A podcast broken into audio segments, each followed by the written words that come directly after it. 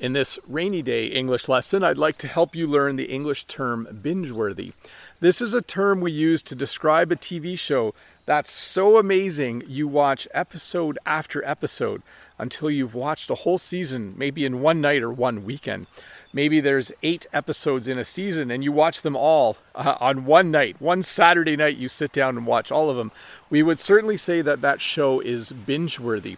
It's worth binging. Binging is when you uh, when you binge on food, you eat a whole bunch of food at once. When you binge on a TV show, you watch a whole bunch of it at the same time or one after another. So, if there is a TV show that you love and you have it on a streaming service where you can watch one episode after another, we would say it is binge worthy.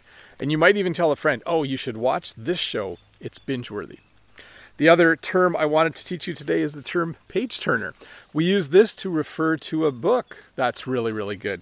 If you are reading a book and it's so good, you're just like turning pages one after the other as quickly as possible and reading as fast as you can, we say that it is a page turner.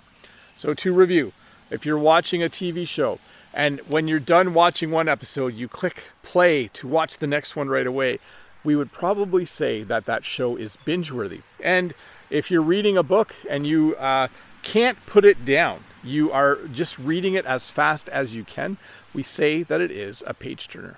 But hey, let's look at a comment from a previous video. Oh, it's stuck in my pocket. The papers are a little wet because it is raining a bit right now. This comment is from Daniel. I really like to shop online because oftentimes prices hit rock bottom and I'm able to buy many things I need. Thanks for the lesson, Teacher Bob. And my response I like getting an email alert when something is on sale. So, yes, it is fun to shop online. You can often get really, really low prices. And sometimes I will sign up on a website, on a shopping website, and say, hey, send me an email when this particular item goes on sale. So thanks for the comment, Daniel. I want to show you that um, I've been sitting in the house waiting for the rain to stop. Once again, I have on my rubber boots.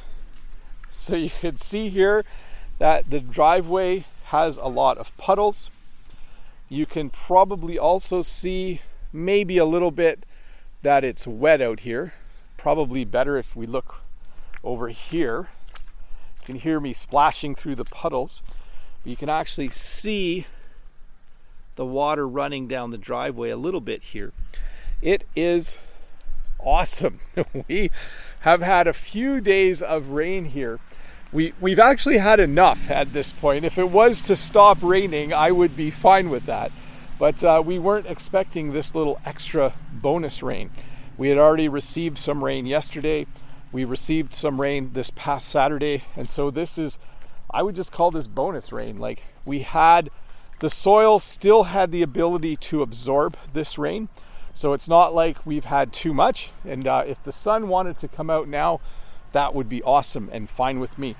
But once again, as a farmer, you can't really predict these. I think the sun's coming out right now. Oh, well, look at that. I can't really shine my camera up there, but there's just a small hole in the cloud and the sun came out.